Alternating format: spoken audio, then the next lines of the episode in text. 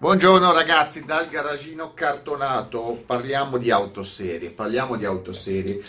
È stato rilasciato il video della ultima RS, nessuno ve lo farà vedere, nessuno in Italia vi darà qualche informazione su quest'auto perché, eh, sapete, non è elettrica, non è di moda, non la sa guidare nessuno, insomma è una vera macchina, cosa vedete? È una vera auto, ultima RS che seguite, seguite i video che ho fatto, ho già fatto due video sia sulla RS che la storia della ultima, eh, è diciamo il punto di arrivo di 35 anni di sviluppo dell'auto, del, del, del progetto che noi chiamiamo Ultima, ma gli inglesi Ultima, eh, la, prima che poi mi dicono ma non si dice così, vabbè chiamatela come volete.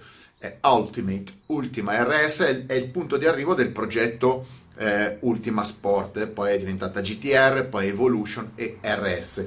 Disponibile solo coupé, quindi non cabrio, solo coupé con eh, telaio rivisto, motori sempre IV8 Chevrolet della American Speed che vanno a seconda delle potenze dai 500 agli 800 cavalli, ma il telaio regge 1200 cavalli, ma auto che pesa tra i 900 e i 1000 kg a seconda degli optional e dei dettagli, macchina che viene fornita sia in kit di montaggio che fully built, cioè factory built. Um, vi dico soltanto che ha avuto così tanto successo che ci sono due anni di attesa, due anni di attesa sul factory built per averla.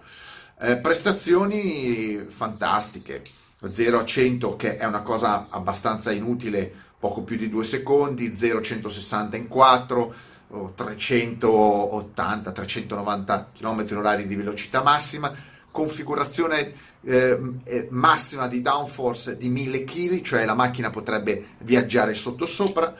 Cosa vi devo dire?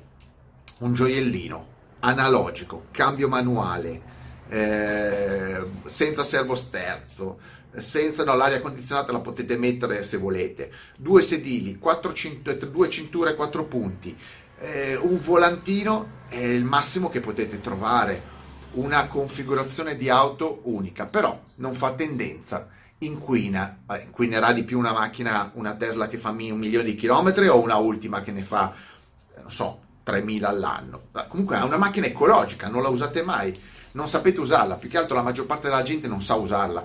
La realtà dei fatti è che ormai si è persa così tanto l'abitudine alla guida e a guidare delle auto senza elettronica che la gente eh, se guida una macchina senza ABS, eh, senza traction control, eh, non parliamo di ADAS, eh, si spaventa. La realtà è che la differenza tra un guidatore serio, un pilota vero e un, un, finto pilota o vedete voi qual è quello, ecco, il, il, potenziale acquirente di auto costose ma con tanta elettronica è l'elettronica stessa.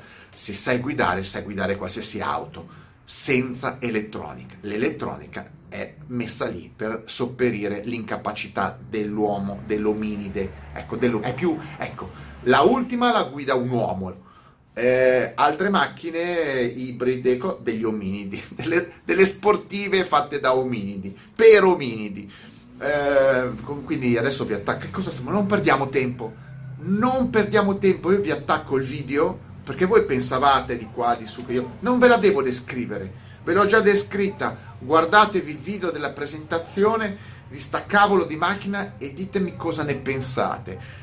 Due anni di attesa, quindi non la, se la volete comprare ci vuole troppo tempo, a meno che non ve la volete costruire, mi sembra che sulla costruzione siamo eh, sui 3-4 mesi il kit, quindi 3-4 mesi il kit, però poi ve lo dovete montare. Quindi, pre- ah, i prezzi, qualcuno mi chiede i prezzi, i prezzi mm, nel fully build non lo so, eh, credo che dovremmo essere intorno ai 120.000 euro, una roba del genere, più a seconda specifiche e option. Mentre il kit di montaggio dovremmo essere intorno ai 70.000 euro. Fate i vostri conti.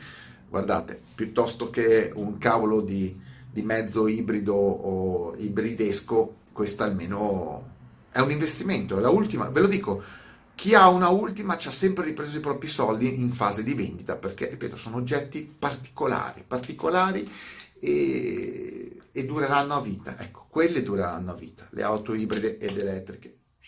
Ciao!